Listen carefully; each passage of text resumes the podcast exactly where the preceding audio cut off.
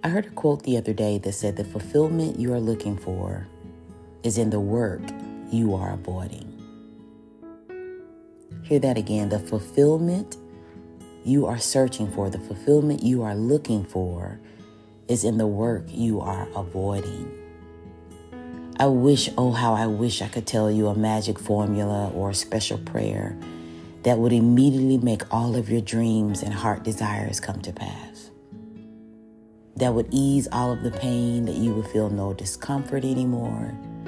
But I just simply can't. Yes, we can pray to God and study His Word. However, there is still something we must do.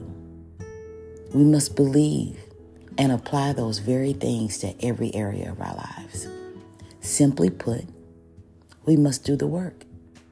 God desires and wants to manifest everything He has promised and created us to do and have.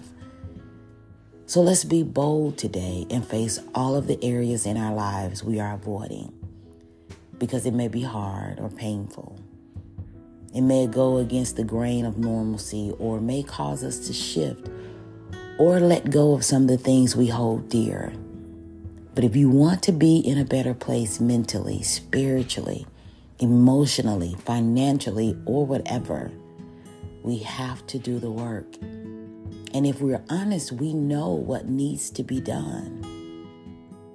We are just avoiding it. Or we keep saying to ourselves, I'm going to get to it. I want to encourage you to stop putting it off. Stop waiting for everything to be in place because that is just an excuse we hide behind to keep avoiding the inevitable.